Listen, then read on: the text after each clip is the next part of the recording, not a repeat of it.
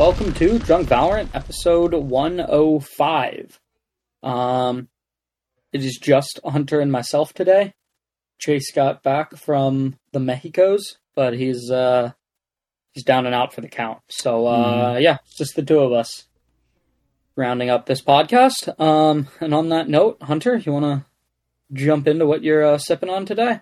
Yeah, I have a strong contender for uh, worst sounding beer, uh, maybe ever in the podcast.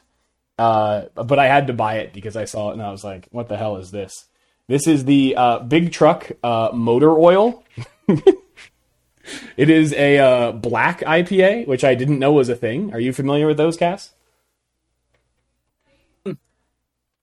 Can't say I recognize the name off the top of my head, but like, Oh, sorry, I was more speaking about like uh, black IPAs in general because I had never heard. no, no, that that's what I mean. Like, I can't say I've like, Oh, oh, yeah. But like, you know, like I don't know what it is, but like, Mhm. I kind of feel like I've seen that label before, if that makes sense. Got it, got it. Yeah, so I was trying to look up to see if, what the technical terms for this kind of a beer is, but essentially it is not. The blackness comes from the fact that it's a bit more like roasted, like I guess the hops are like cooked longer or whatever, so you get a bit more of that, not burnt, but like you know, I guess roasted is the way to say it, uh, flavor. Um, it's a six point three percent. Um, one of the reviews says uh, no ashiness from the toast either. so I guess that can be a problem with a bad black IPA. And I will say it is, you know, a bit unappealing sounding, and it's definitely not one of my favorite beers.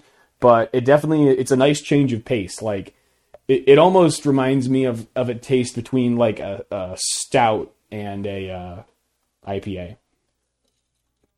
Hmm. I don't think stouts have the same roastedness, but just because of the, I guess, the intensity of the flavor. Yeah, yeah, yeah. I don't know. Don't know how much I'd like it, but like, hmm you know. but yeah, it's a funny name, the motor oil. Yep, and it's by Big Truck as well, so they're Mhm. really leaning into the the car theme. They they have a couple other beers. I don't think I've had any on Pod, but they have a couple other beers that I, I like a good bit. Like none none that are at the top of my list, but all. But if you hand me a Big Truck beer, chances are I'll like it. Okay. All right. Well, I'm drinking a um a Cabron Cantarito. It's basically a tequila cocktail in a can. It's got Mhm. like grapefruit juice, orange juice, and lime juice. Ooh, Um, presumably soda water as well. Uh, they're not great, but um, asked Hannah to take me into the liquor store today because I can't walk there at the moment. hmm Um, and Hannah forgot, and then I had to go to work. So I had to go raid. I had to go raid the mini fridge in the living room and see what was there, and this is what I ended up with. So, yeah, my beer selection today is uh, not exciting in the slightest. All good. Well, I made up for it with my very wacky um, hmm selection. Yeah. Alrighty. Well, let's get into a few things here. Um. Okay, so it's obviously unfortunate that Chase isn't here. I, I guess did you play one game with Chase before he? Uh... Yes, yes. We played one game on Lotus. Um, Okay. I will say I was hoping to, you know, get his opinion on the Outlaw from that game. Uh, the Outlaw was very rarely purchased. Like it may have been purchased three times between both teams in that game. So he really did not get much of a handle on it at all. All right. You and me have played a couple games though with the Outlaw in it. What's that? You and me have played a couple games with the Outlaw. In it, Yeah, so you yeah, have more hands-on experience I mean- than last podcast. Yeah, yeah, and like actually did quite well with it on the last game we played on Sunset, but I think that had a lot to do with uh, the enemy team doing a very bad job of clearing me, and um, Oh yeah, Yeah. yeah, I, I remember that game. although I That did, I did, wild. get, You're playing Jett there, right? in the head to head. Yeah, yeah, I got I got diffed in the head to head. We lost in like what was it, 15-14 or something like that. But yeah, the um, uh, one of the things that I noticed is like unlike the Marshall and the Op, there are definitely angles you don't want to play in.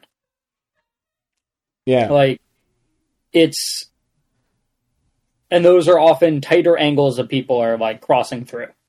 Uh, like for example, the one that comes to mind right now is not going to be relevant for a bit because it's on Haven, but like if you're playing Haven A long on defense, like I really don't think the Marsh or the uh, the Outlaw is actually all that great for that angle.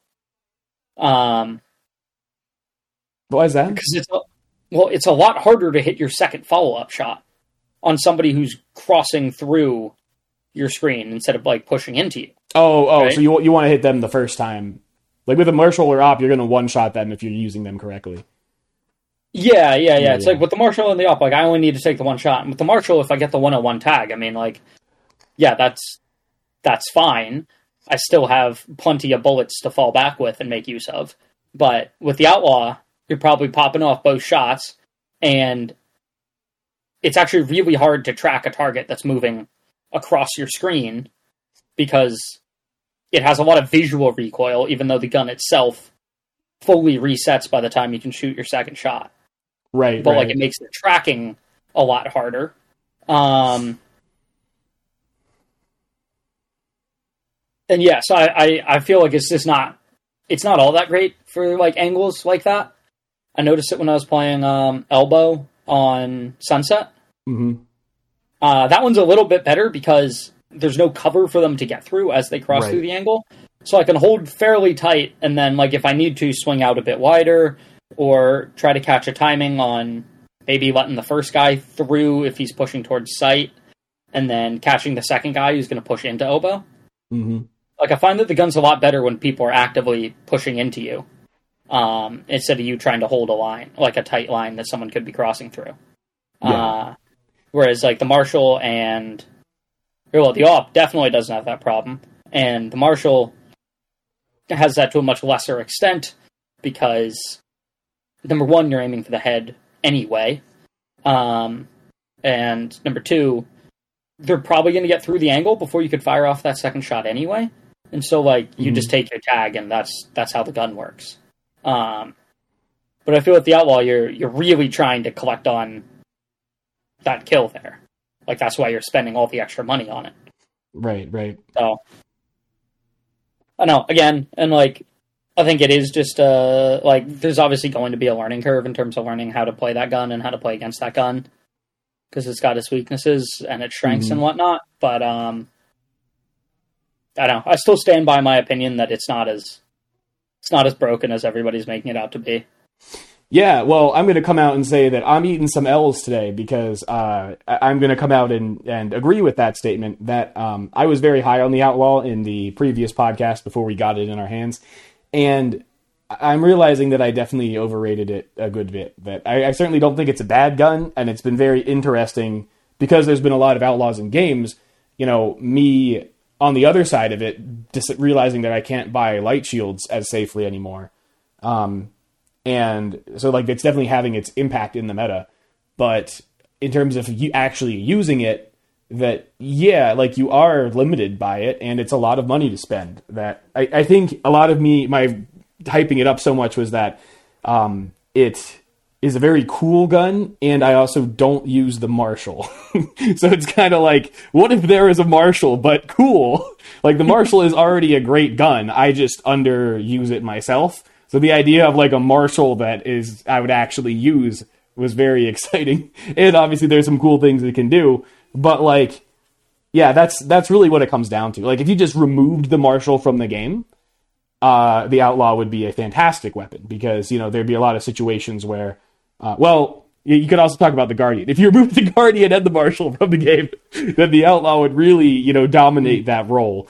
Um, and and that's kind of the thing that I don't. I use the Guardian occasionally and the Marshall like never. So I was really excited about the potential without considering, you know, the weakness versus the alternatives. Even though we were overtly doing that on the podcast, just that in, ter- in terms of how I was feeling it in my head, that's where I was slipping up. And yeah, the I mean, I will say a few things about it though. Is like I find that it is easier to hit the headshot Mm-hmm. with that gun um, then the Marshall, you were saying that. than it is with the Marshall. Like, might just be the zoom level. My guess is it has a higher zoom. I don't know the stats off the top of my head, but I'm pretty sure it does. Mhm. Um, and then the other issue that I've had with it is like, and I've noticed this when I do get that headshot, uh, I fire two bullets no matter what, and that's Right, probably a right. skill issue. And that's just going to take some getting adjusted to and learning about how the Mhm. gun works, but like I always fire both bullets. Which is probably Yeah. not great. Um but again, I think that's a bit of like a time thing. And I'd like to see some some like pro players VODs, specifically pro players who usually use op slash marshal. Um just because I feel like you don't like yeah, maybe my reaction time is just slow, but I don't really have the time to consider oh, I got the kill with the first shot. I shouldn't fire the second one. Because if I'm assuming Mhm. they are 150 HP, then I need both shots, and I'm kind of going into the engagement with that in mind. Right. unless right. I'm preemptively told that, oh, everybody left alive does not have full shields, or we're going up against a uh, like an eco, um, like round two or something like that. Yeah, Well, that's like- that's the interesting thing that we, that about the outlaw. Like where you pre-aim is like so important compared to other guns. Mm-hmm. Well, I mean, it's very that's a bad way to say it. It's obviously super important with basically every gun, but you have to change where you pre-aim based on the situation more than any other gun. Yeah, and like I think that the um, I think people are overselling the fact that light shields meta is dead again. Like, Yeah. I don't know, like the risks of light shield meta were always there, right? There are plenty Sure. of guns that are more lethal when you have that twenty five less armor, Mhm. like Buckies and Shorties and I would say the shorty much more than the Uh, bucky. The, the bucky has plenty okay. of damage to kill you even with full shields. Yeah, but there are oftentimes with the Bucky you don't quite get the 150, but you get like 130 or something. That kills. Yeah, Um, but maybe, but but I, I get what you're saying though. There are there are other Okay. ways where you could die. Yeah, yeah, like you're always and like I guess the idea of the light shields is like, oh, but like you know we're probably going into like rifles and stuff, and even now, you're still probably going into rifles. It's not likely that there's going to be multiple outlaws on the other team. If Yeah. anything, it's going to be one, Right, and, and, that's just yeah, and like just kind of like that's just the same thing as one person on the other team having an op. Like yes is it cheaper? Absolutely from like an economy perspective of them buying that instead. But like yeah i like i, I feel like light shields meta isn't necessarily dead. Like and now it might change things up at the pro level but i feel like at a ranked level you could still get away with your light shields meta just fine. Like I feel like you're just equally at risk now, the same way it was before. Yeah, and part of it as well is that, you know, there are a decent amount of times where, you know, you've won some close rounds against the other team. So, and you've, you know, you've died multiple rounds in a row despite your team winning. So you really don't have a lot of money. And that's often, that's often a situation where like, you know, you have to decide between light shields rifle or full shields like SMG or something.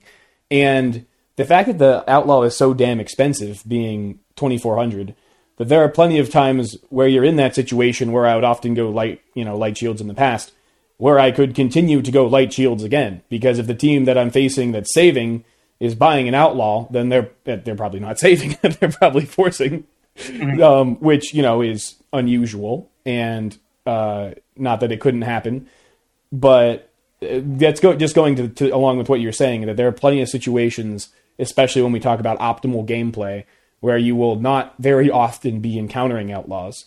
And this is a you know very low sample size, but I know our games that we played earlier in this week, there were a lot of outlaws in comp games, and then in the two games that I played today, there were far far fewer. Um, there was one guy on on my team who like always bought one, but who's clearly on a Smurf. Um, and then I didn't really see much of anyone else using the outlaw in that game. And then the previous game, you know, a smattering of buys, like five or less all game. So I definitely think there might be a bit of correcting happening. Like this is why Cass was saying, you know, we should play on alts at the start, where of course everyone's using it at the beginning, but as people discover that like it might be a fun gun, but it doesn't make a lot of sense to buy all the time, I think we're really going to see we're going to settle into just how often it's being purchased, and I think that is going to end up with exactly what you're saying, it not being that much of a deal breaker when it comes to light shields or not uh, when it's we're all it's all said and done. Yeah. I mean, the I do think it affects like my decision in round two.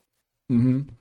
Just because like before I would often force up like a marshal, right, and just be like, yeah.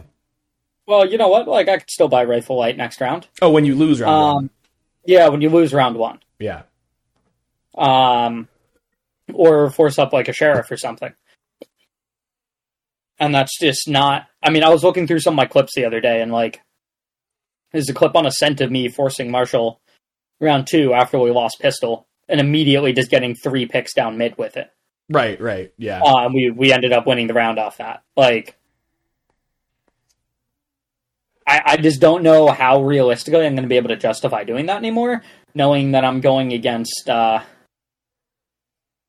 probably a better gun in terms of killing me um, in the outlaw if there's a specific duel I'm looking for right. and it's I feel like a lot of people didn't buy Marshall round 2 because even though it's I would argue the best fucking gun in the game round 2 um because they didn't like having the marshal in round 3 and they have the money so that they would rather spend uh, the credits on a more expensive gun being uh, either like Guardian Bulldog or like a Spectre.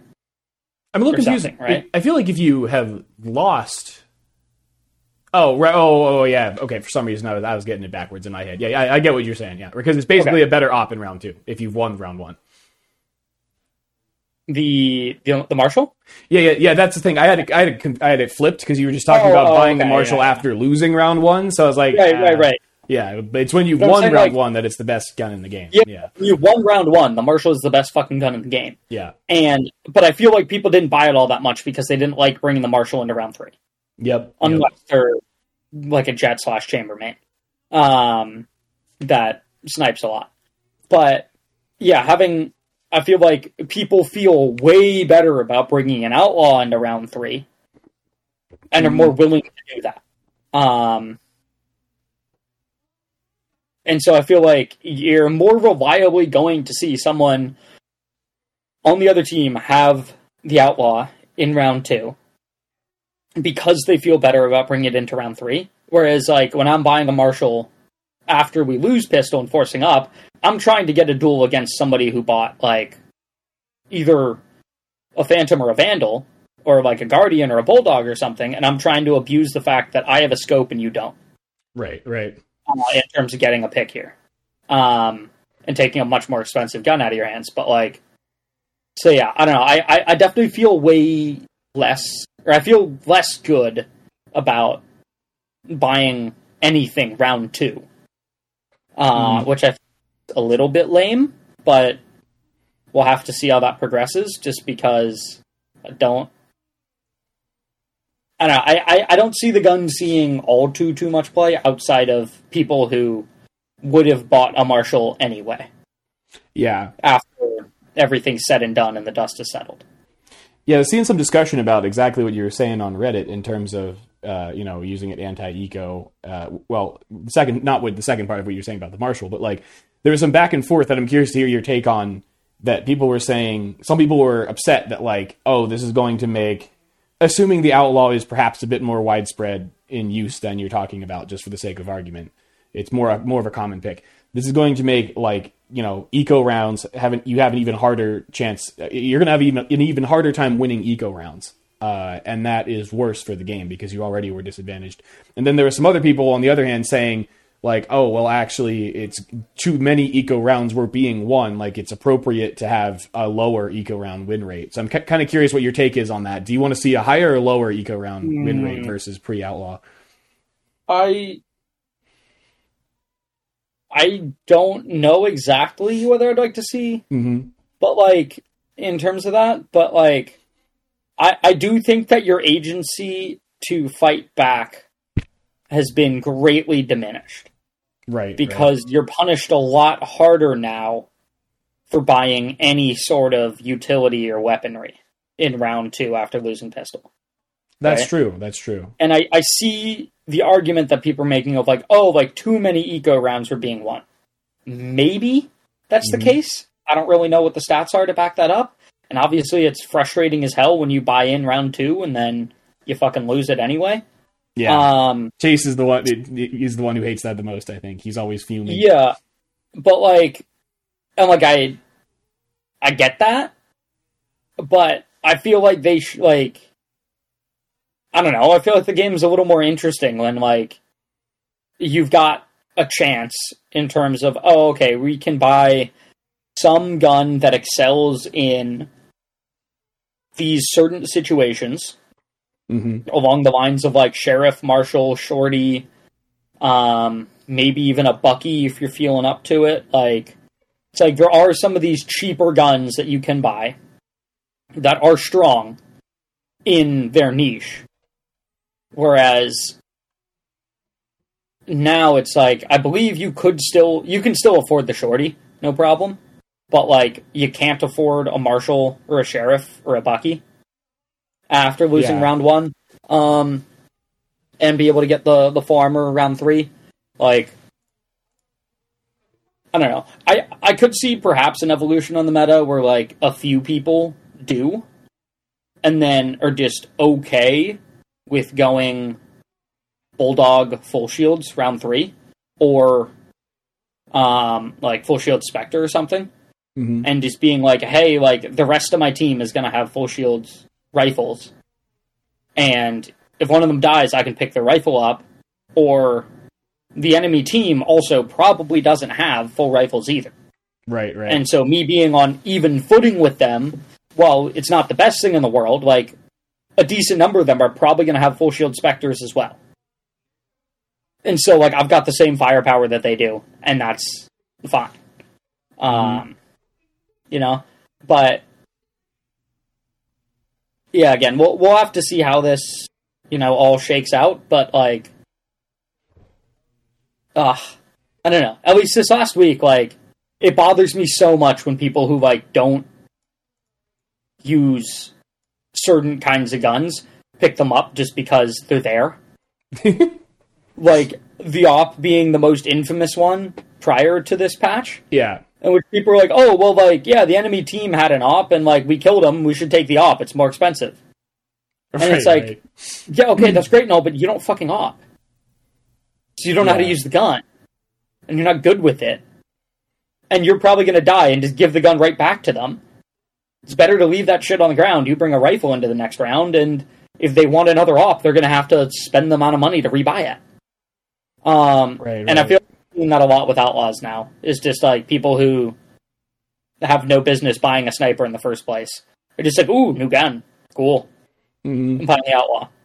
And Which like, is why you wanted to play out an alt to start, like you were saying. yeah, yeah, and like, I like I guess the outlaw's like less or like more forgiving than an op is.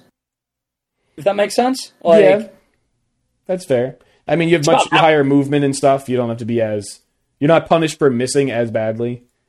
Yeah, like you have half the uh, like half the cost, right? So you're not screwing over your econ by buying it, probably. Um, and you do have that second shot. And if you're not a great opper, like the reload or having to reload between them is not going to affect you all too too much Right, right. Right? Assuming you get your one kill and you get out of there, and now you get to reload. Like, hmm uh yeah, I don't know, because I feel like if you are a really good opper and like you get your kill and you're like, oh okay, like I'm looking for another one. Like I know when I got this kill, somebody was stuck out in the open, and like they're not going to get back to cover right after I cycle this bolt. Like I've got a chance to punish him here.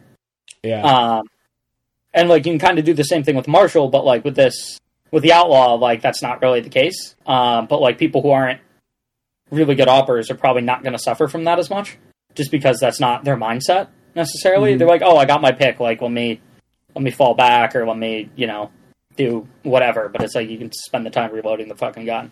right. Um, so I do think it's like it's definitely more forgiving. Um, but that doesn't mean that you should be using it. yeah, yeah, yeah. Like it's the reason why I don't buy Judge. Ninety nine point nine percent of the time, Right, right. Because you're you're not good with it. I'm not good with that gun. Yeah. And like somebody else on my team is probably the one who should have the judge if that's what the like. I don't know. I think it'd be like more. I guess the way that you look at it is like from a pro play perspective, like your money is not your money. Your money is the team's money. Right. Right. Right. That, that's And so, like- communist, uh, you know, economics over here. Yeah, yeah, yeah. no, no, I So, get like, what you're saying. Yeah. Um, so like if you take Fnatic for example, right? They Mhm. have enough money to buy four rifles and one not rifle.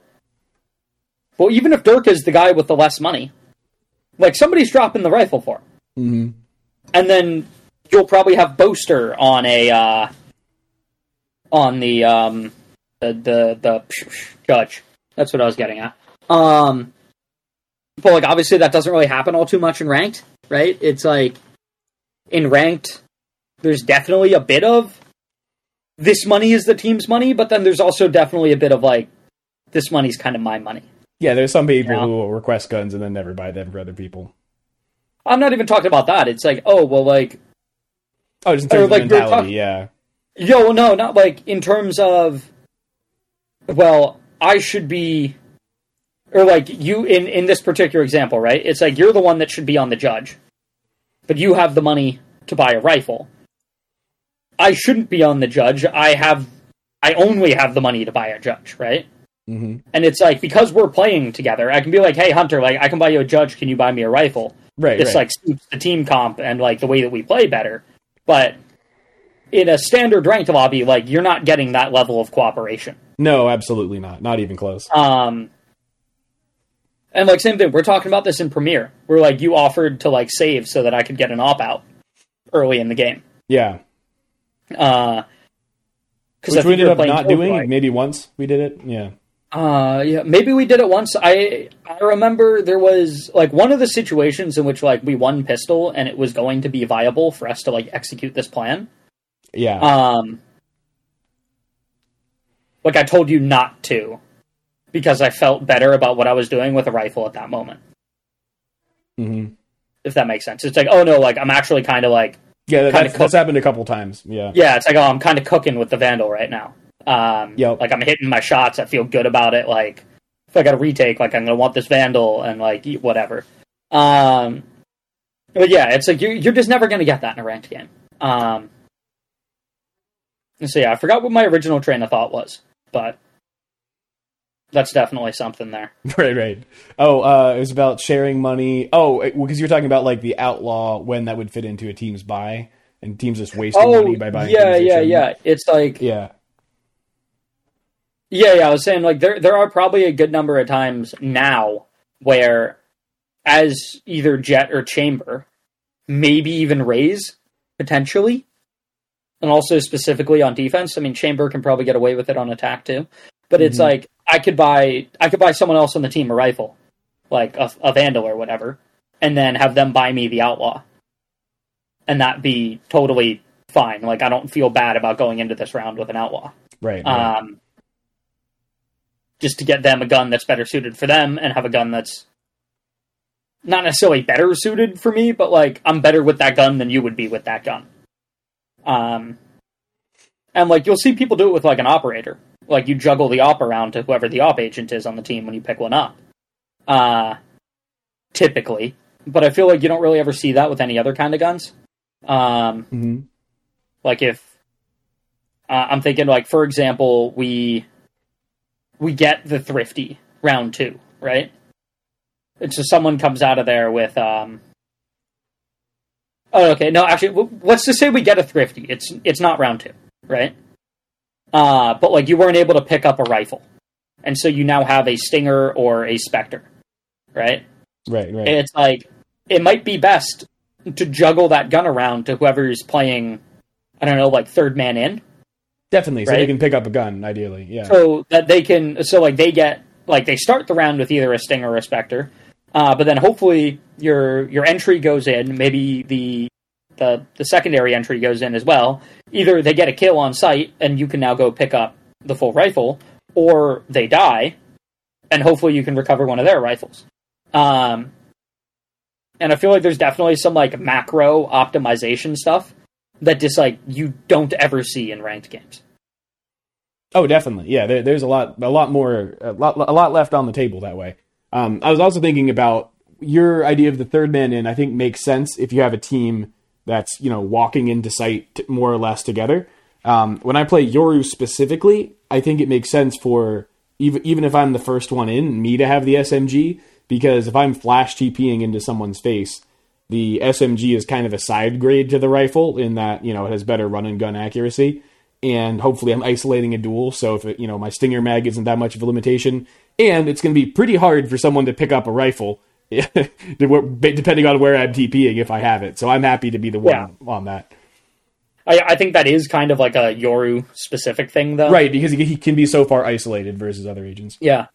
I mean, potentially Raze in that regard too. Mhm. If you're gonna, if you have double pla- uh, double blast pack rollouts, Yeah, like on split, for example, you might be fucking elbow right, right. while yeah. the rest of the team is still walking out main. Mhm. Um, and if you die there, well, that rifle's probably not getting recovered unless your team just takes site anyway. But like, also if you're third man in, you would hope that even if your entry and maybe even your secondary entry dies, hopefully they've softened up some people on site, and now your Spectre Stinger is just that much more deadly. Mhm. Um, so yeah, I, I definitely think that there's some macro gameplay that, or like macro strategies that are just not used in ranked. And I feel like the outlaw actually happens to fit in really well with some of those macro strategies. Yeah, Uh, we'll just have to see how that ends up playing out. Because, like I was saying, like specifically on defense, when I'm playing either Jett or chamber, like, like I would not mind buying a rifle for somebody on our team and having them buy me an outlaw yeah, if they don't quite have the money to get a rifle, right. uh, instead of them going like rifle light or, uh, well, rifle light's probably fine, but like you know, instead of them buying a bulldog or a guardian, especially if they're not comfortable with it. Like I know Chase is fairly comfortable with uh with a bulldog. right, Um, right. Me, not so much. Yeah, um, neither me. Yeah, So, yeah, yeah. know. There's one thing as well, es- especially for looking at attack, where it's in general just easier to juggle around weapons, assuming that you're moving together into site. Uh, one thing that uh, was anticipated based on the, the leaks, and you and I experienced a little bit testing the Outlaw and Icebox, um, is that the uh, the Outlaw does really well with wall banging, better than a Marshal or a Op, because you know you can get those two shots off really quick, and they have high pen, and you can aim for the body with them. So if you have you know either like a, a Skye dog or a Fade Prowler that reveals someone in a bangable area, or even better, you have a uh, a Fade Eye or a Sova Dart that straight up pings someone. Um, you know, if you're the third one in, like if you're the Sova, for example, you know, you're actually have a pretty decent gun to get that kill, and then of course you can swap to a, a rifle when your team takes the site. Yeah. I don't know. Thinking from attack, like, yeah, I guess that makes sense. I was just kind of in my head thinking that, like, the third man in in this context would have an SMG instead of the outlaw, but, like, yeah, I get what you're saying. Yeah, and it's Um, comp specific if you have that those kind of tools. Yeah, yeah. I, also, I also do think Yeah, that it's, um, it's way more feasible with the outlaw to do kind of the strategy that you and I have very, very briefly explored. in Mhm. terms of on attack. And we we did it with an operator before the outlaw was in the game. But like I would start the round with the operator on attack right. and search for a pick, and then if I don't get it, I'd throw the op to you, and then you'd throw me a rifle. Yeah, and I was playing Skye often for that. Yeah, Yeah, and I feel like because like I would rather entry with the with the rifle right, right. when it yeah. came time to entry site if we're not getting the picks that I was or like the early picks I was looking for. Mhm. Um, but I feel like that's definitely like more feasible with the outlaw now. Um, just because it's a lot cheaper, and like I was saying, it's more forgiving for people who aren't dedicated oppers. Uh, Yeah, and yeah, like Also, if we get spike down and you're kind of holding back a little bit, like there is a decent chance that at that point in the round, not everybody in the enemy team is full health. And also, any chip damage you do as they then push into the site to try to retake the site is like 140 to the body is going to make them like just like sneeze on them and they die Yeah, from anybody who's actually holding the site. So like I don't know. I, I, I feel like there is definitely some potential there that we should definitely explore a bit. Mhm. Although I know that you're gonna you've definitely been playing less Skye and Killjoy. So Well, I mean, I've, I've been moving more to Gekko, and Gekko works all right for a similar role. Um, mhm. yeah, I was thinking about earlier in the podcast when we were discussing the weaknesses and strengths of the outlaw that probably the single best scenario for an outlaw where you would you know prefer to have the outlaw over anything else um, is in a scenario where you are on attack, it's a post plant, you have a good angle on the spike, and it's a one v one. So you know you don't have to really worry about the reloads too much or anything like that. The other person is very likely not higher than 140 health. You get two chances to one tap them in the body including you know if you have an angle where you might be almost not quite seeing them and have to wall bang them that works too you good over there cass Yeah, yeah, sorry. I, I just had to hobble to my mini fridge to grab my second drink. got it got it Um yeah i don't know if we've addressed on pod the fact that you are currently uh injured yeah, I'm uh a little crippled at the moment. Mhm. Um but yeah, I mean it's getting better. good, So good hopefully no surgery. Uh Mm. But yeah, I was talking to my buddy who had a very similar injury. Um, and he said he was like, he's like, yeah, like didn't break anything and no surgery. He was like, I was out for two months. Um, although he was talking about like from like sports and physical activities. So hopefully, or like, I doubt I'll, I'll be able to walk by next week, but I'm hoping, or like, I, I doubt that I'll be able to walk without crutches by next week. But hopefully after that, like I'll be even if I'm hobbling around a little bit with a limp, I'll be able to uh get myself around without the need for crutches. good good and hopefully the cat the ct scan or whatever will confirm Yeah, so, you know. We'll see how it goes. Um okay, but the next thing that I wanted to talk about today is the uh the good old battle pass in Valorant. Mm. And by good old I mean absolute dog shit. um yeah I can think of potentially two battle passes that have ever been arguably, maybe potentially worth it. Mm. And like even that's a bit of a stretch.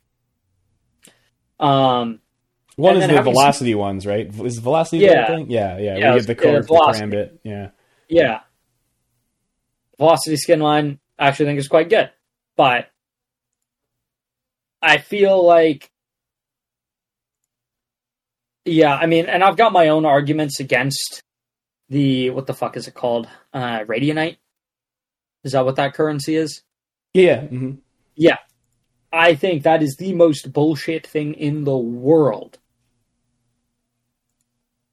And I was hoping that there was going to be some, like, uh, I, I don't know if you guys know, but, like, China came out with a whole bunch of new gaming laws. hmm Um, I was reading through those to see if there was anything that was going to, like, stop Riot from, like, doing that. And, like, the answer is, is no. Um, unfortunately. got it but I feel like yeah, some of the Chinese gaming laws are like absurd, but like actually benefit the consumer like decently well.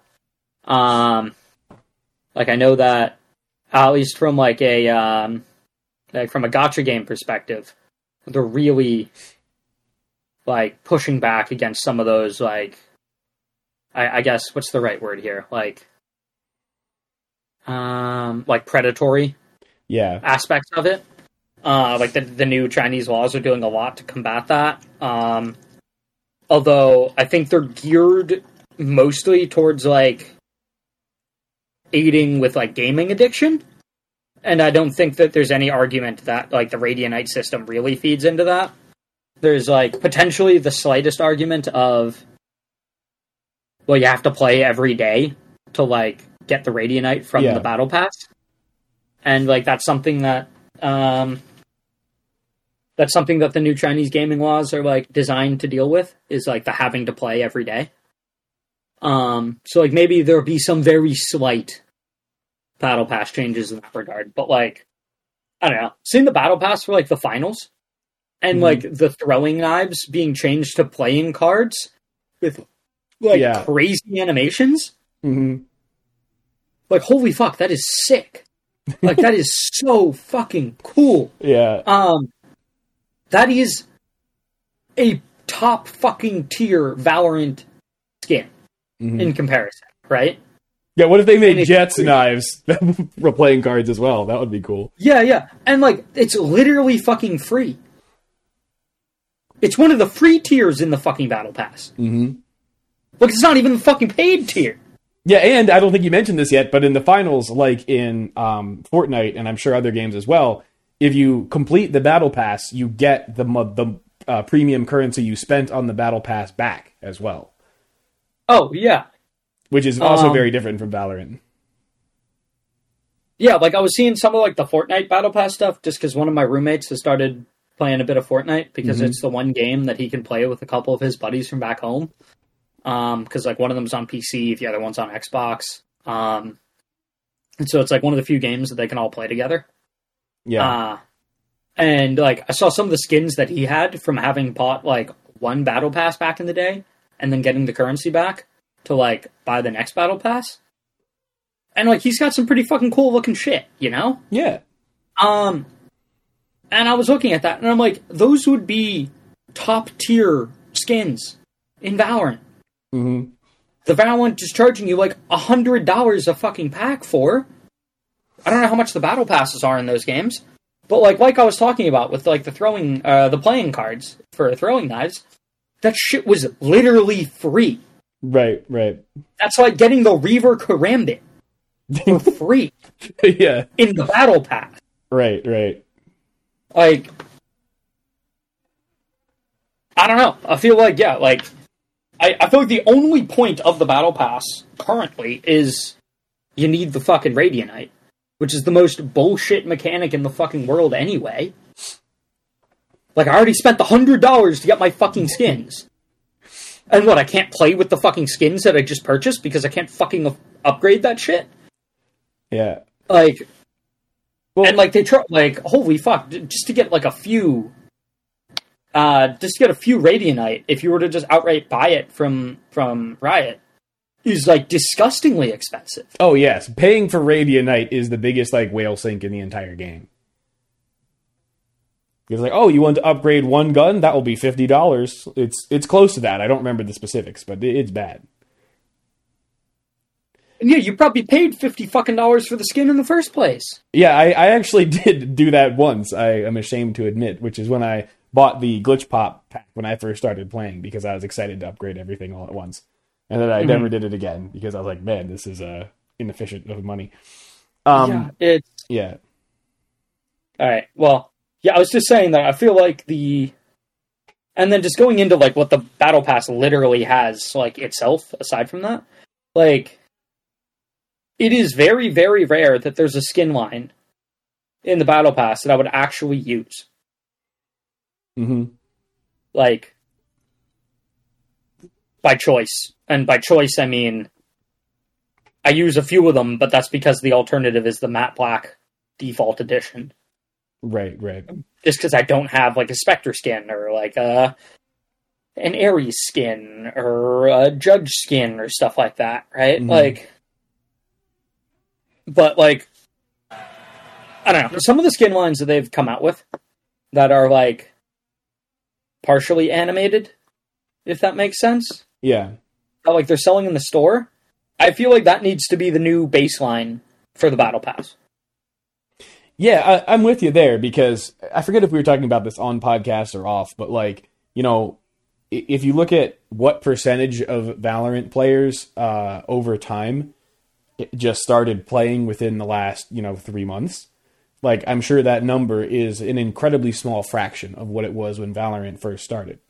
And I think the the perk of the battle pass is that you get, you know, if you don't want to spend much money on the game, if you want to just maybe you want to, I think probably like the average person, I would guess, who plays the game a lot, um, buys a battle pass and a couple skins for guns that they use a lot. And like for that, the battle pass skins are still, you know, better than nothing, like you're saying, and you get incredible, you know, dollar to gun ratio versus buying a premium skin.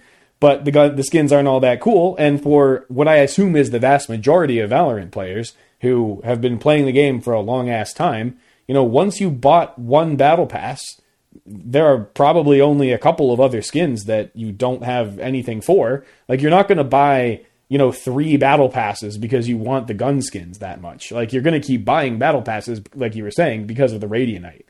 Um, and going, you know, circling back to the Radianite issue, I don't have as big of an issue with it as you do for the reason that when it comes to like a live service game like Valorant, the idea is, you know, you don't pay up front, but you continue to pay as you play because there's ongoing support for the game and because you're spending a lot of time with the game over time. And so I, I like what people have said, which is that, you know, typically with a single player game, unless you, you know, really uh, get into it and get into end game content and play it over and over again, if you just like complete a single player games campaign, you're looking at, you know, maybe 20, 25 hours on average. Whereas like for a, a live service game, you should look at like how smart, how much money you should spend on it, or you know how much money you are spending on it by like the amount of hours that you've played divided by the, the amount of money you're spending.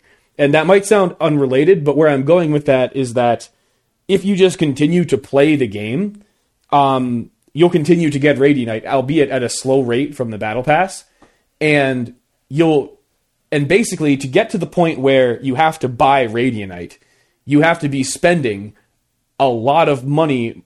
You, you have to be the your your money to hours ratio has to be pretty crazy. Because, like I said, I've only ever bought Radianite once, and it, like I have 140 Radianite right now. If I buy the new pack, I can like fully upgrade like the knife and two skins, and then I'll have to wait to upgrade the last two, which like isn't yeah, a big like, deal to me. I mean, maybe, but like I feel like that's part of the issue right there, right? Is like you buy one pack, mm-hmm. and any amount the amount of radianite you have saved up is just is gone. Um, sure, but like my point like, is that if you are spending that much money, then you better mm-hmm. have played the amount of time to justify spending that much money. At oh, which yeah, point sure. you have radianite. Yeah, yeah, yeah, yeah. I, I I get that. You should look at it as dollars spent per hour played. Right right, is like the optimal metric to be looking at it with. Because, like you're saying, for a single player game um, that you're paying up front for, mm-hmm. I'm spending sixty dollars on this game, and like you're saying, if I get 20, 20 hours out of it, like, you know what? I spent three dollars an hour. I'm spending way fucking more at that than that, like at a bar. Yeah. Right? Like whatever else that I might be doing for those twenty hours, I'm definitely spending more than three dollars an hour doing that. And like that's totally reasonable. And when you look at Valorant, like I don't know what my money spent is up to at this point, but like call it around five hundred dollars. Yeah, I don't know how many hours that Mine I've is probably game, closer like, to double that, if I'm being okay. honest. But yeah, but like, eh, yeah, it's like when you divide it by the number of hours that you're playing, like, yeah, the math on that front works out. Right. Every single time, and this has only ever happened twice because I've only ever bought two full packs. But the only two times that I've bought a full pack, I have fully run out of Radianite and been forced to buy the next battle pass to get more Radianite to upgrade the rest of the skins. Now, as it happens, yeah, um, for the Neo Frontier, like I don't ever really buy an Odin, so I haven't bothered fully upgrading the Odin. Mm-hmm. Um, what are the other guns in that pack? Marshal. Oh, um, all the um, other guns are fully upgraded because it's Marshal, Sheriff, Phantom, and Sheriff, yeah, and Knife. Um, like those are fully upgraded, right? Because I use those all the time. Um, but yeah, and then when it comes down to that, like, oh, I want to buy variants. Right, variants are fifteen, I think, rather than ten, variants? typically. Yeah, yeah, three fifteen. Mm-hmm. And then like one of the some of the skin lines, like it's not even just four upgrade tiers; it's like five upgrade tiers. And right. then there's the variants. Like it to fully upgrade, I want to say it was um uh, what is it? Like, let's go with the Protocol Phantom because I know that one for sure had five tiers. Right, because there's like the voice uh, changing was like, a yeah, yeah, and I'm pretty is kinda dumb. sure. Yeah, I'm pretty sure that um uh what one of the packs that I've got the um RGB. That's not it, but like RGX. you know what I'm talking about. Yeah, that one. Yeah, Uh the RGX pack, right? Like that one has five up. yeah. I think like the kill counter they count it as a separate tier. Yeah, yeah, they counted that, and like you know. Okay, so you're looking at 50 Radianite right there. Uh, Right. There are three variants for it, each at 15 each. You're looking at another 45 Radianite right there. To fully upgrade one gun from the fucking pack, you're looking at 95 Radianite. For one Right. fucking gun. That's absurd. Yeah, I mean, I will say I'm going to walk back what I said a minute ago slightly because I kind of, you know, glossed over the fact that I absolutely have bought battle passes for the main purpose of getting Radianite from them, like you were saying. Because, like, if at this point I had, if I had never bought a battle pass and only bought premium skins, I definitely would not, you know, I would be way behind on being able to upgrade the skins that I have currently.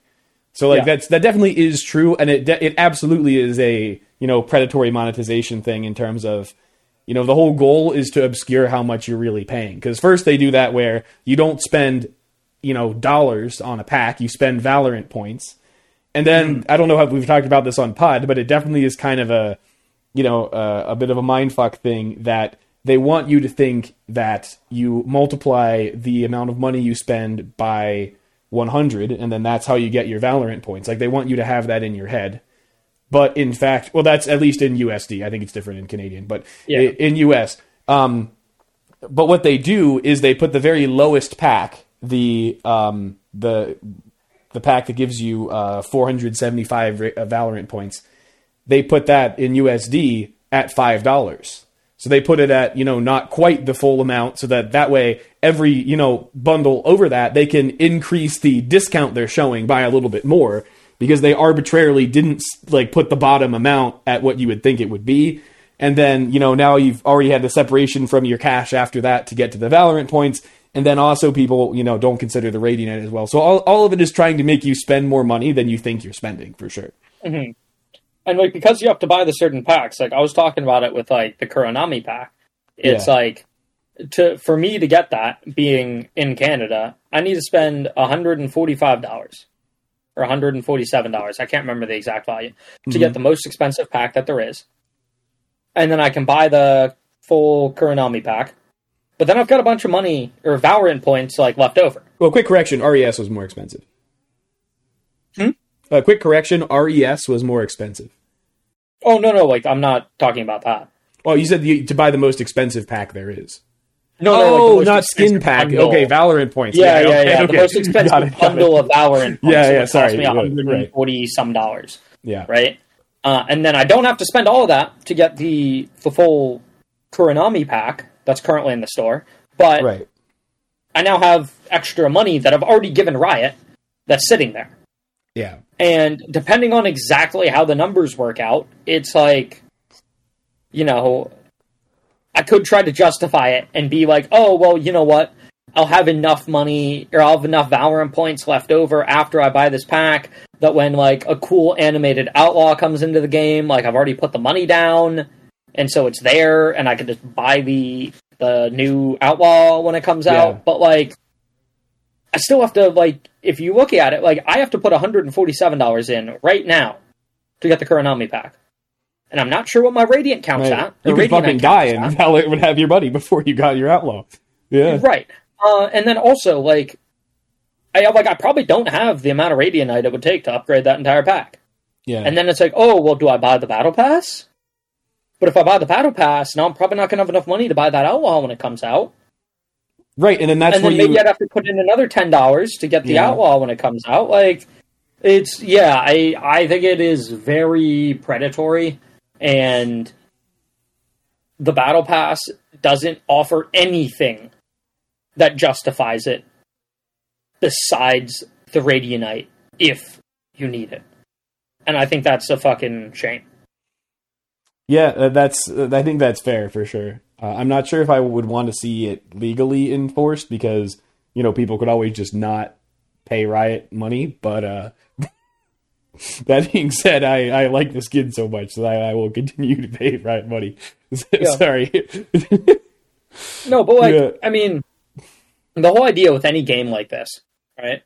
hmm Where there's no, or there's, to a certain extent, a very a high cap on the amount of money you could potentially spend, right? Yeah. I don't know how much money it would cost you to have bought every single skin in the game and every single battle pass in the game, but like, there are definitely people who have done that. hmm and those people dramatically fucking offset the number of people that would only ever like buy a battle pass here or a battle pass there Yeah.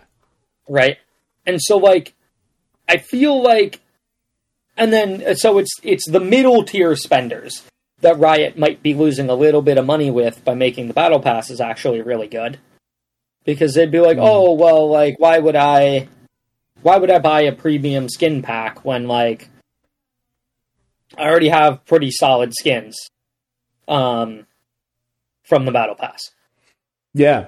Yeah. that'd be the concern.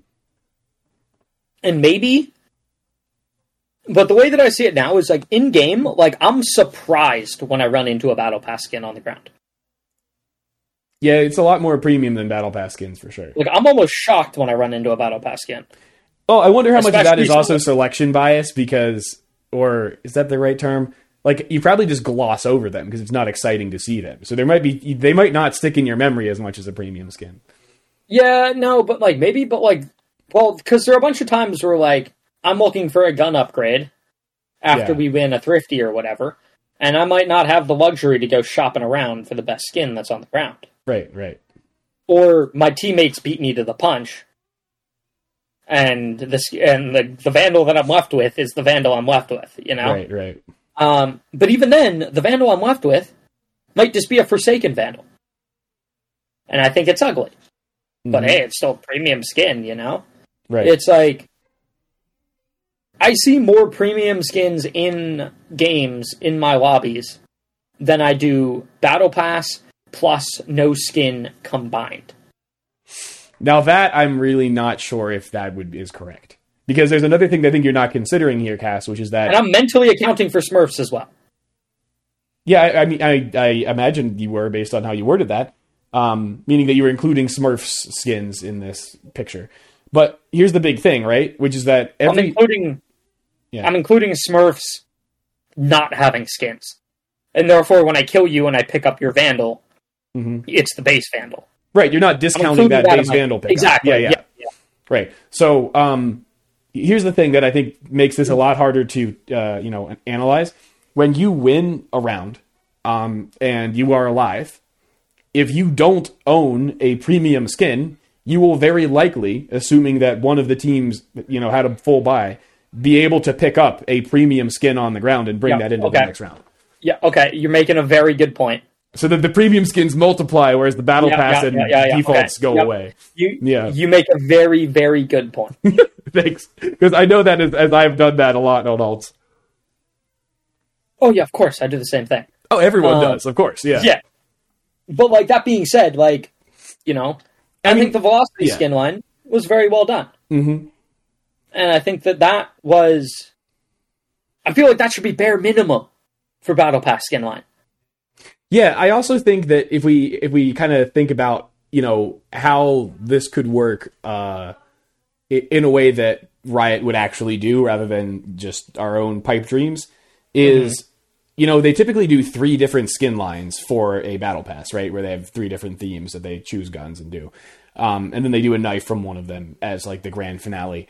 Um, I honestly think at this point, since we're talking about you know a lot more people who aren't new and want just a huge variety of skins, what if they just made three skins and made them like actually cool? Like I'm talking like Reaver Prime tier skins, um, or maybe even a little bit under that. Maybe say like Xeno Hunter, which is still you know the same tier as Reaver and Prime, but is not fully animated, something like that. Or your you know your own personal favorite Cass, or I don't know about favorite, but the one you mentioned a lot, the uh, Radiant Crisis, you know something like that. Um, and so that way, you know, it's actually interesting to purchase them for people who already have skins. and it's still three skins for ten dollars for people who are looking to spend less money, which is still unbeatable value. Yeah. Like I feel like that'd be better than this system, right? Oh, for sure. Like, yeah, like, and like, I think there are a bunch of skin packs that they've released that like could have just been battle pass skins. Oh, absolutely. Like the Endeavor skin line. The Endeavor skin line is fucking sick. yeah, Should have been a battle pass skin.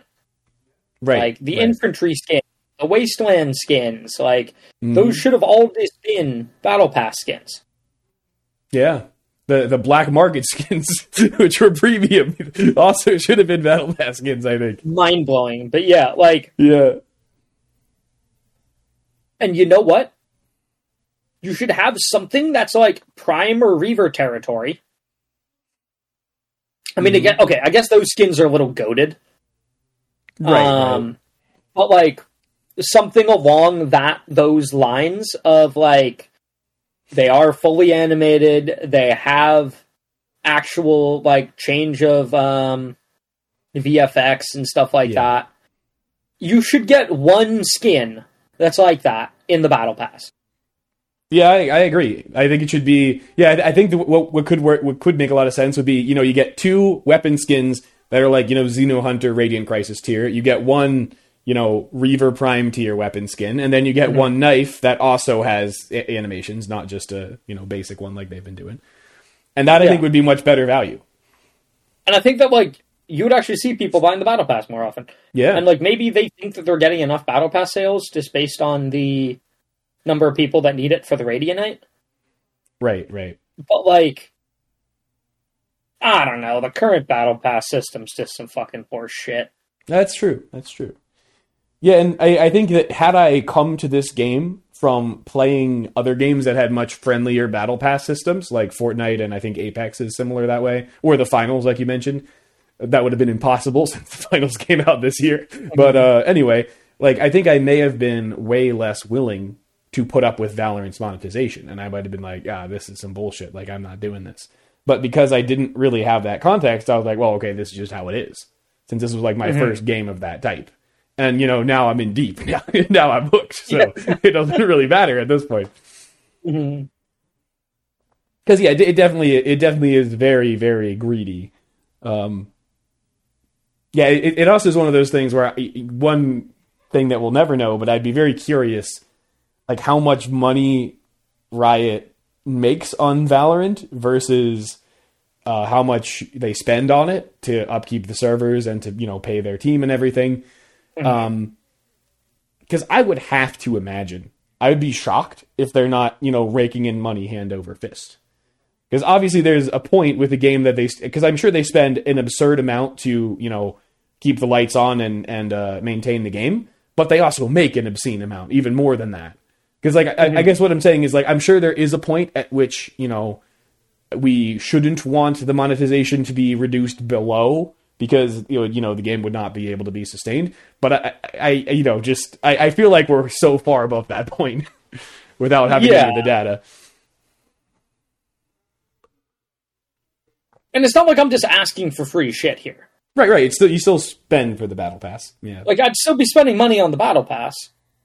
Just like and then maybe I'd have a reason to like actually want to like play consistently, which I know doesn't really I mean, I guess it's good for Valorant because like it affects their numbers. yeah, And I guess I do play somewhat consistently anyway. But it's like yeah.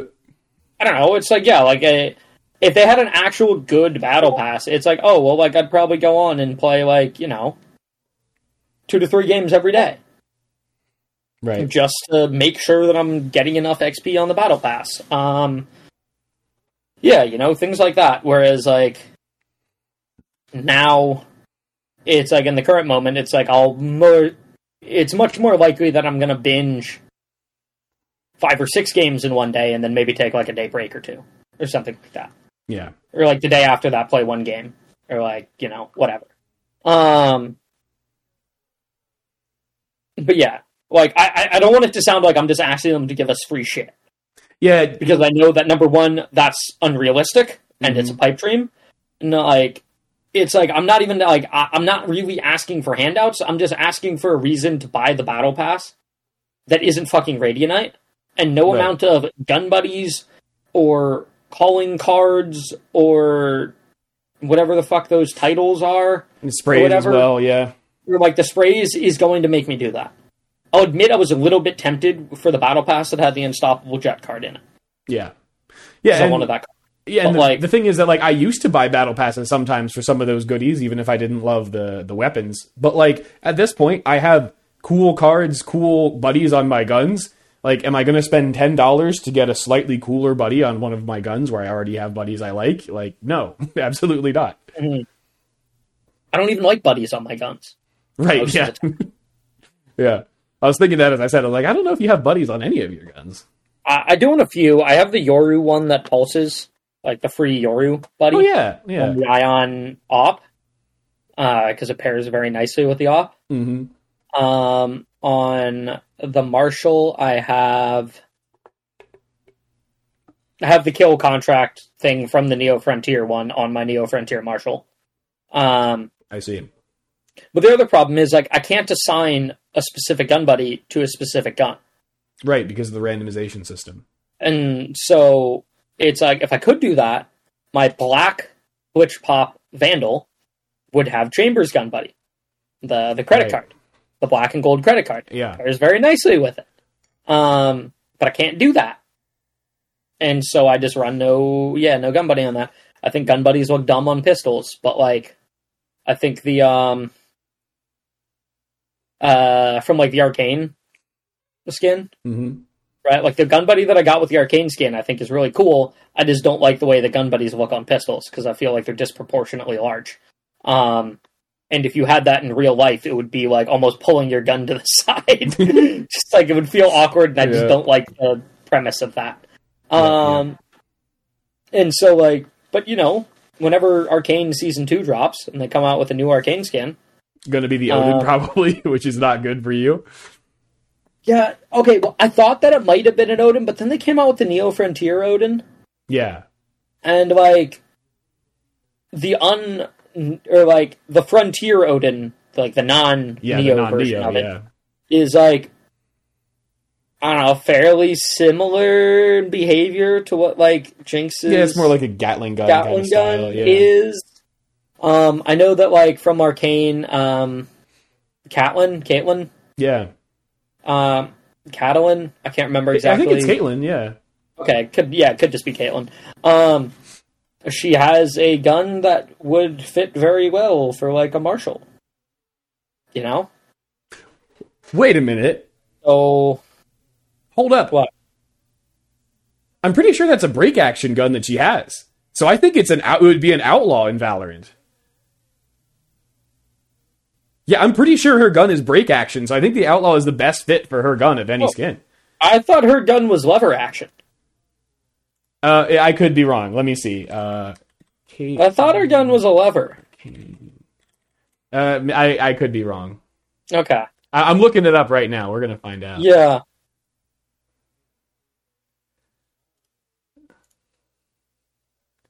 I don't know. It's funny. This is really taking this down the rabbit hole right here. But like, I don't know how. Oh, oh, oh! Sorry, sorry. I, I found it out quickly, Okay. so I thought I'd just interject real quick. Yeah. I, I was confused. So it is lever action. What what I was remembering is that the gun itself folds in half for transportation purposes. So she does like you know do what Oh, I she does like whip it out like that, but that's not reloading it. That's just you know Uh huh. form factor thing. Yeah. Um. Yeah. Okay. Well, moving on here because at this point I think we're just beating a dead horse. We kind of want the same things with the battle pass. Yeah. Um. The two of us have gotten to play Icebox since the changes. Yes. Do you have any initial uh, feelings on the map? Um, hmm, it's hard to say. It's you know, I, I I am not a huge fan of the changes as we discussed last podcast in theory, and I feel like the one game was not enough to really put that into practice. In particular, in the game that we played, we did not. At least I personally did not do a ton with you know taking the kitchen mid area, which is where the biggest changes occurred, and also the changes that I like the least. So Mm, I actually did do a fair amount of that in that game. Okay, well, what do you what do you think of the changes from from playing? Um. I like the changes. hmm I'm still not sure how I feel about that window in tube, Yeah. but I like the rest of the changes. However, as a general rule of thumb, I feel like the changes did not actually address any of the issues that I had with the map. Right. Right. I Like, think the namely changes, the nece- necessity of Sage and uh, being not necessarily just the necessity of like uh, uh Sage and or Harbor Cove just to get spike down, although that is absolutely one of them. It's mm-hmm. especially on B site, you're not incentivized to actually take site. Really, Yeah. like obviously it's helpful to, but you never need to cross that line. That line being where nest is. If you were to draw a horizontal line that cuts mm-hmm. that map in half at where nest is, Right. Right. You're never like there's never a need to cross through that threshold. Now obviously there can be a good reward for being able to effectively do so, but that comes at a much greater risk that is somewhat unnecessary to expose yourself to. Yeah, and the Um, ultimate example of that is if you can plant in nest, that really gives you some interesting post plants, but it's just very difficult to do so. hmm Um. So yeah, there's there's obviously that, and then there's the um. They did do shit with A site, hmm which I felt was a. I don't know. The site is overly complex for, in my opinion, no good reason. And I get that when Icebox came out, the entire gimmick of Icebox was all the elevation. Yeah. But there's only a handful of agents who can fully take advantage of that in the first place. hmm I happen to play some of them, namely Jett. And yeah, and so you can take advantage of it less now that they took away another updraft. Well, not another, Yeah, but they yeah, took away yeah, another updraft. Yeah. Uh, the- the one time that we did play the map, I played Omen, um, who can also take advantage of all that stuff. But like, I feel like it's overly complex for not just for the sake of being ooh tons of different elevation changes, and it's like you never know where the fuck to point your goddamn crosshair unless your team has fucking god tier comms. Um, and good intel and recon and everything like that. And it's just like I don't know. I feel like like Icebox, the sites, or just the way the game plays out can oftentimes be just like a bit of a slugfest hmm of just like we're both just gonna stand here and just fucking throw haymakers at each other. Yeah. And it's like funny you whoever, described. I agree with everything that you've said in terms of describing how Icebox A site is, and my reaction is just I fail to see the problem. like I I really like all of those things. well, yeah. it's just like it feels like coin flippy is not the right term, but like it feels like you don't necessarily get rewarded for making good decisions in the same way that on other maps you get the reward for that. Like I, feel like just because the le- good decision is less clear, it's more chaotic. yeah, yeah, like a good decision is less clear, and Yeah. like good timings are just like more obfuscated. Um, yeah, it's it all just feels like oh well, like yeah, I happened to slip around in the time when the chamber wasn't watching flank because he had to take a duel with someone rafters, and I managed to just like catch that timing through no fault of my own. I just lucked into it. And Chambers' trip can't hold the entirety of flank. Sounds amazing. Um, awesome. Yeah, but it's like okay, but it's like Yeah. I lucked into that.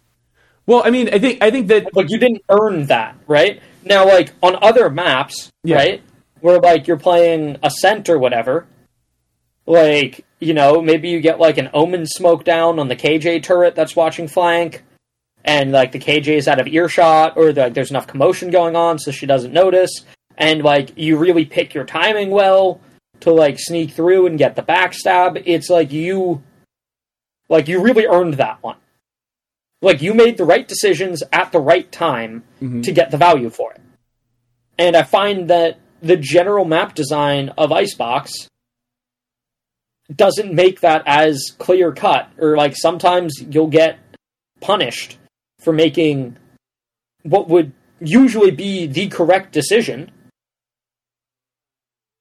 And then it just doesn't work out that way. Um, and there wasn't necessarily a way for you to know to not take this timing because it's just kind of fucking random. And I don't like that. I feel like, like I get what you're saying, but also, you know, in a situation where, oh well, you know, you just kind of guessed a time to flank and it worked out that the chamber trip was, you know, deactive because chamber had pushed up, or you go through a different mm-hmm. angle avenue than where you put the trip. Like, yes, that isn't necessarily a reflection on your skill, but it's a reflection on you know the chamber leaving that as a possibility because if the chamber was just you know fully standing back holding you know that angle or fuck if they had not played chamber and played cypher and completely mm. tripped off the exit i'm not even sure if that's the best way to put cypher's trips but anyway that's a separate conversation cypher can't really do that either I mean, you can, you can trip both at both doorways. Yeah, I don't think I don't think that's yeah. optimal. Is what I'm just using that for right, an example. Okay. Yeah, yeah, um, yeah. Like there are. Cypher can't one trip off flank. Right, right. He has so, to double trip. Yeah. Exactly. Yeah. So like if you if you push through against the chamber and you get that kill, yeah, maybe it wasn't any like genius plan by you, but it was still the, the you know the chamber's prerogative to decide how he wanted to handle that, and the way he handled it was you know allowed you to have that happen. And I think also that. um you know, that's appropriate for A site in particular because A site, due to the chaotic nature that you were describing, tends to be difficult to defend. And therefore, you know, obviously, especially before the changes to B, Icebox was known as Go A Simulator. Um, and I think mm. they the, ch- the changes they've made over time has, have made B more viable. And and they continue to with like removing the you know crate in B long. Um, and so I think it's appropriate that it should be difficult to hold flank on Icebox because it's you know very important to do so. Yeah, and like I like I, that was just an example I was coming up with. Yeah. Like I, I, I see your point, and I think that mm-hmm. that's fair. Like perhaps yeah, that is the downside of going A. Yeah, is holding flank can be challenging. Um, but then if your team comp allows you to do it, like I've run into circumstances where somebody is literally sitting in where the fuck they spawned. Just sitting all the fucking way back there. Mm-hmm. Just like holding the flank from there. And like, how often do you ever clear that fucking angle? Like, let's be honest here. right, right. Yeah, I almost never. Especially the first time somebody does it in a game, there's a zero fucking percent chance I'm clearing that shit. Oh, yeah. Like, intentionally. Like, I might soft clear it. Right. And by that I mean my crosshair might swing through that angle at some point, but I'm not expecting anyone to be there. Yeah. Um, and the fact that that is somewhat viable, I think, is dumb.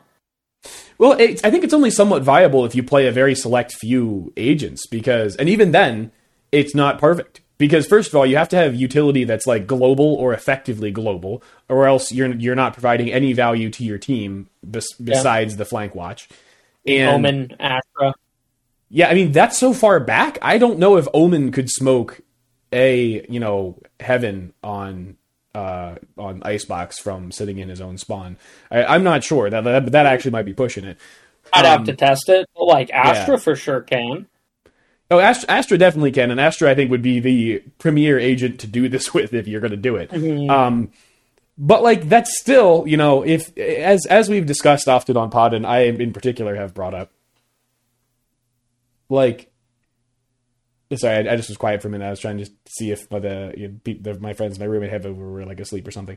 Anyway, oh. um, yes, I'll I'll try to keep it down from here on out. Um, yeah, that that you still there's a lot of times when you would rather have you know all of your members of your team trading as you're pushing onto site because you lose the first couple fights and having your one person in spawn can definitely come you know come back to bite you even if they can use their utility from where they are so it's yeah. it's still significant to have someone there sure sure and i'm not saying that it's not but like the fact that it's even somewhat viable it's a little bit dumb well how, how many like, how many times do you get killed by that not very often. Yeah, that's the thing. It's it's a very rare like, occurrence. Not as often as perhaps I should. hmm Feel like that's perhaps a slightly underutilized strategy there. Okay, okay. You know, I feel like perhaps I should be dying to that a little bit more often because of how reasonable it is to do. Mhm. Um, also, if you just have somebody who is just like playing B, you know, poking, prodding, maybe not pushing all too aggressively, just waiting to see if anybody gets aggro at a B, Oh yeah, and then And hold the flank from B side. Yep. and then yeah, you're holding the flank from B side, and come on, clearing all the way behind you if you're pushing through mid, like, and then like also just the fact that they didn't do a whole lot to incentivize going mid. Sure, there are some mid changes, but I don't think it necessarily incentivizes either team to take mid. Like, I don't think it offers enough Yeah. in terms of incentivizing teams to take mid. I think it offered a slight amount of uh, agency towards the attacking side in terms of splitting B, or maybe having somebody go late B because there are just fewer angles they need to deal with as they go under tube. But I I feel like they didn't do enough to make mid an avenue. And therefore the map often feels like you're either going A or you're going B. Right? And now bind is a map that obviously has that same kind of mentality due to the fact that There is no there is no Yeah. However, bind gets around that by having the teleporters Right. and two avenues into site in the absence of mid. Right? Like there's A Mhm. short, there's B short, there's B long, there's A long. Um, and they all have their particular names, but like that's not super relevant. Like there's bind gets away with that because part of the map design is that there is no mid. Icebox has a mid, but it might as well not have it most of the time. Yeah. Uh, and I feel like that's a that's an issue with the map. Now, perhaps with those mid changes, there's some things that I'm not considering that maybe some pros will figure out. Um, and like, I did get a fair amount of value in that game that I played as Omen, just um, smoking off mid every fucking round, and then pushing my way into mid. Be it that I smoked off tube or I smoked off mid mid the same way a Viper would. Um, Yeah, and I was going to say that I would have disagreed with you uh, about the usefulness of mid before the changes. I think the mid the mid changes make mid incredibly more defender sided and make it so much less viable for attackers to push into it. Because, you know, first of all, the whole part of the difficulty of holding mid beforehand was that you now had the uh, that you now have you have to worry about people going in tube or under tube if they're going to contest kitchen or the B side of things. Whereas now pushing up tube is an absolute nightmare when you have to deal with people down the line and also that slit that, you know, reaches to the headshot angle that you and I were messing around with and accustomed to Mhm. ramps. Um it- like that's just a brutal place As to well push through. down that angle in mid. Yeah. What'd you say? Uh, as well as just that perpendicular angle to the window in mid. Oh right, yeah, right. You, don't you don't have to be on the ramp. that You could is, just be on, you know, on the ground. Um, Yeah. And so while yes, it's it's simplified geometry for a, a late lurk for a defender, I think it, the far more impactful change is that you know that slit in tube makes tube uh, so much harder to contest, and therefore it effectively reduces one of the lanes that you have as an attacker. And that's one of the changes that I was most upset about because I thought that tube was very unique and cool before, where it's this thing where you know it's high stakes if you have multiple uh, of yourself in there, and then the enemy Raze chucks a nade at you or peeks with a fucking Odin, then you're screwed. But if you can get up there and take win that duel in kitchen, all of a sudden you've really opened up the map. Um, whereas now doing that is now it's basically exclusively a, a lurk avenue, um, unless you got some really crazy strat cooked up where the defense is just you know not having enough people in mid, like they just have one person who dies immediately or something, because it's just you know, borderline impossible to do. Yeah, Phoenix is now meta. Falls up past that window Oh yeah, every round. hmm uh, that'd be Phoenix just interesting. throws his wall down that. like, Yeah, but even there, the, the wall Well, like- doesn't last all that long, and the whole tube is bangable. So if Phoenix wall's there, and you have your person, uh, ideally not even on ramps, but uh, the, the place you were describing, just start Mhm. shooting through the tube. I mean, you're going to be laying in some damage. yeah, but like if the Phoenix walls out every round, like you don't know if anybody's crossed behind it. Like Well, you're talking about being maybe- in tube and walling along to block off the hole in the tube, right? yeah, yeah, yeah. yeah, I mean the Phoenix still has to cross mid to get there. I don't feel like that's particularly viable. Like unless you're going to also commit a smoke to that every round to get him across. I don't know that it's worth committing a smoke and the Phoenix wall to fake, you know, every single round. That just seems like a high investment. Assuming you're playing Icebox properly, you should have a Vapor Orb that goes down there every round. Oh, okay. Anyway. I, I feel like that is not a, a sure thing at all in ranked. In ranked, no, but like, you know, also I'm fucking joking. It's Phoenix. Like, Phoenix is fine in ranked. Phoenix is never going to be meta in pro play. Well, I mean, I didn't think he was going to be Um, meta. I was just going to say that. Uh, he- Yeah, yeah, yeah, sure, just that sure, specific sure. But, like- strategy, even. Yeah. Oh, Cass, that kind of segues into uh, us, you know, issuing a bit of a uh, retraction. I'm not going to call it an apology. okay. In that uh, Blate has proven since his appearance that indeed uh, G2 and I think like one other team did run uh, Chamber uh, Sage Killjoy in EMEA VCT play. On Oh, okay, yeah, but that was a meme. It was a it Like, was a doesn't meme? count. Yeah, it was a meme. Doesn't count. Well, Like, he, the, the angle that I was going to say was that because it seems like there were a couple different games that happened that they weren't all you Mhm. know i- i- uh, irrelevant games. Really, what this is is this just us being you know fans of the one superior region, which is uh, you know NA. Uh, Americas, I guess, now that they've changed it. Yeah, America is just clearly superior. right, so it's just tough for our brains to comprehend the stupidity that happens in Europe. And so Right. it was just, you know, it makes sense that we wouldn't have anticipated that teams would throw that hard by using that comp. it's also like pre nerf chamber. Yeah. That's a given. Right. Sage. That's also kind of a given hmm because it's Icebox we're talking about. Yeah. Harbor probably wasn't in the game yet. Yeah. Definitely. Um, and then it's also pre nerf Killjoy. True. It's like la di fucking da. Oh, and they probably were also playing pre nerf Viper. Yes. Yes. right. You have three of the most broken characters that this game has ever seen. What was the fifth one? Jett? Uh, I think it might have been. I'm not Yeah, sure. it doesn't matter. Yeah. You probably want flashes in there. It, it was, like, it was, you know, it was stupid. That's the point. yeah, yeah, yeah. Maybe Yeah. you got pre nerf KAY/O in there too. Um, Mhm. and so you just have a series of broken fucking agents in the game, and then there's Sage because you'd like to plant the bomb on some rounds. right. And you know what? If you don't have a Sage, well, huh, too bad. You don't get to plant the bomb. Um, Yeah. so yeah, but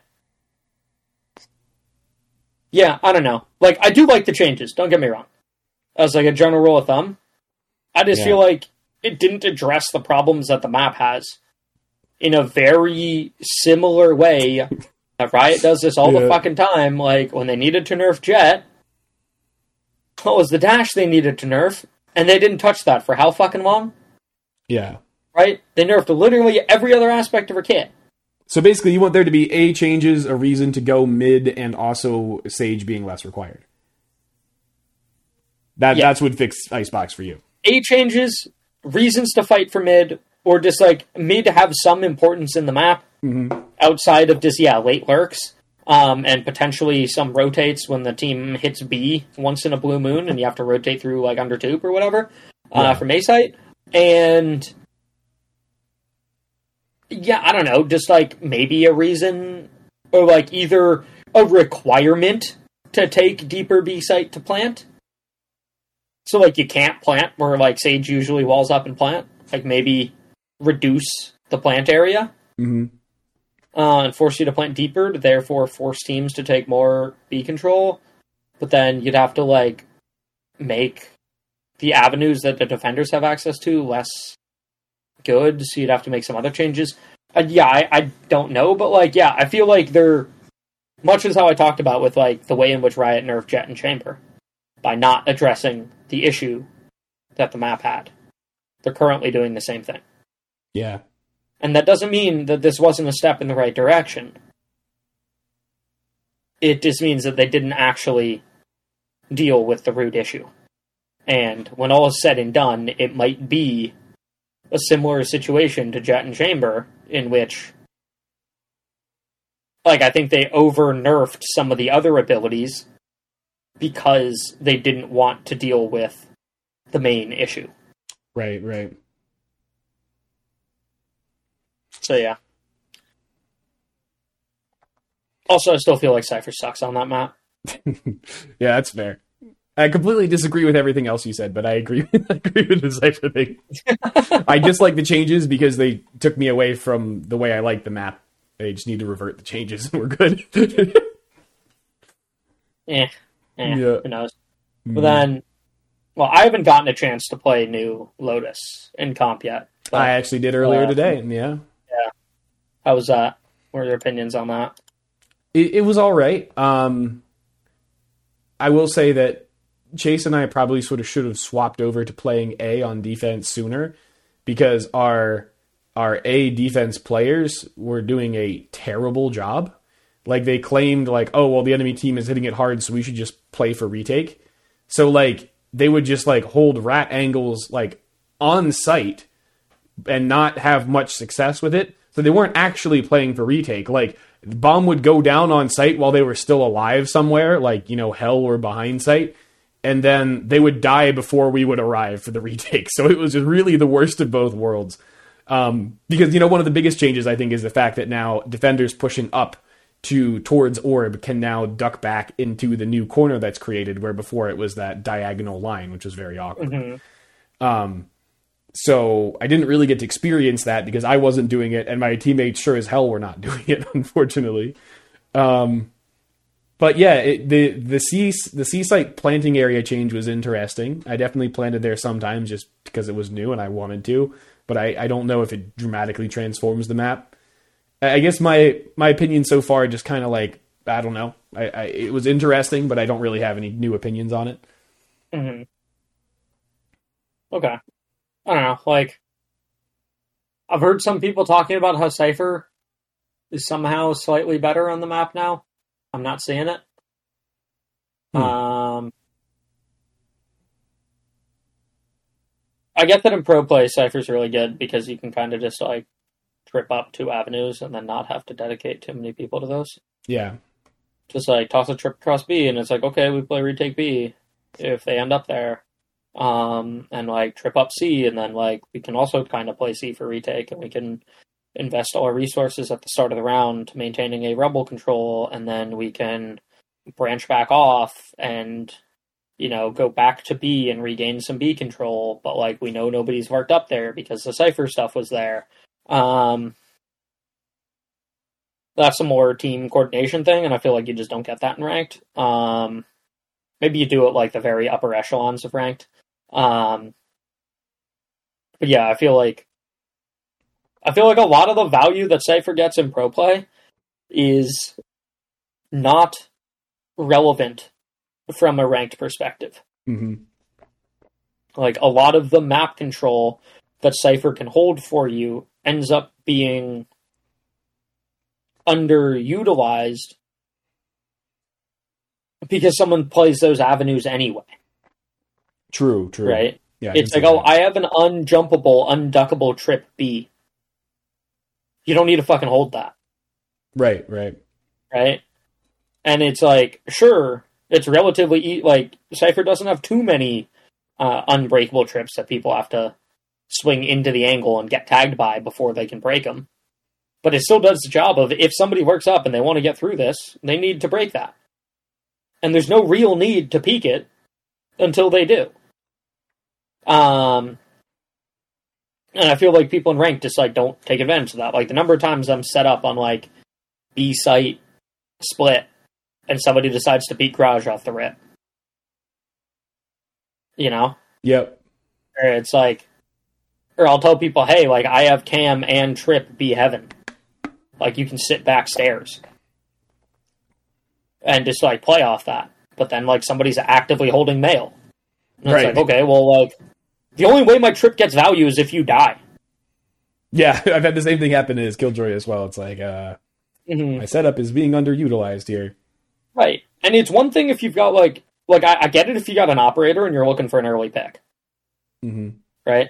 Like if you got an op and you want to go P main and you want to take your op shot off the rip and then dash out of the angle or TP out of the angle and then go reposition if you get the kill or if you don't get the kill you fall back and you help me hold site. Like I feel like that's totally fine. But like if you got a rifle, like I don't know about that one. Yeah, You know? I'm, I'm with you there. Um, And so I feel like, yeah, I understand that from like a meta perspective, Cypher's probably now that Killjoy's turret got nerfed, and Killjoy's turret can't hold flank as effectively on that map. Um, probably pretty good from a meta perspective. I just don't see you being able to get full value out of that in comp, and especially because Raze is a very common pick. Uh, Cypher's C hold is still not super strong. Like I feel like Viper arguably has a better C hold than Yeah. Cypher does. Um, Well, Viper just has strongholds on so many sites. yeah, yeah, yeah. Yeah. Viper can just hold whatever fucking avenue she wants because she's Viper and has her orb.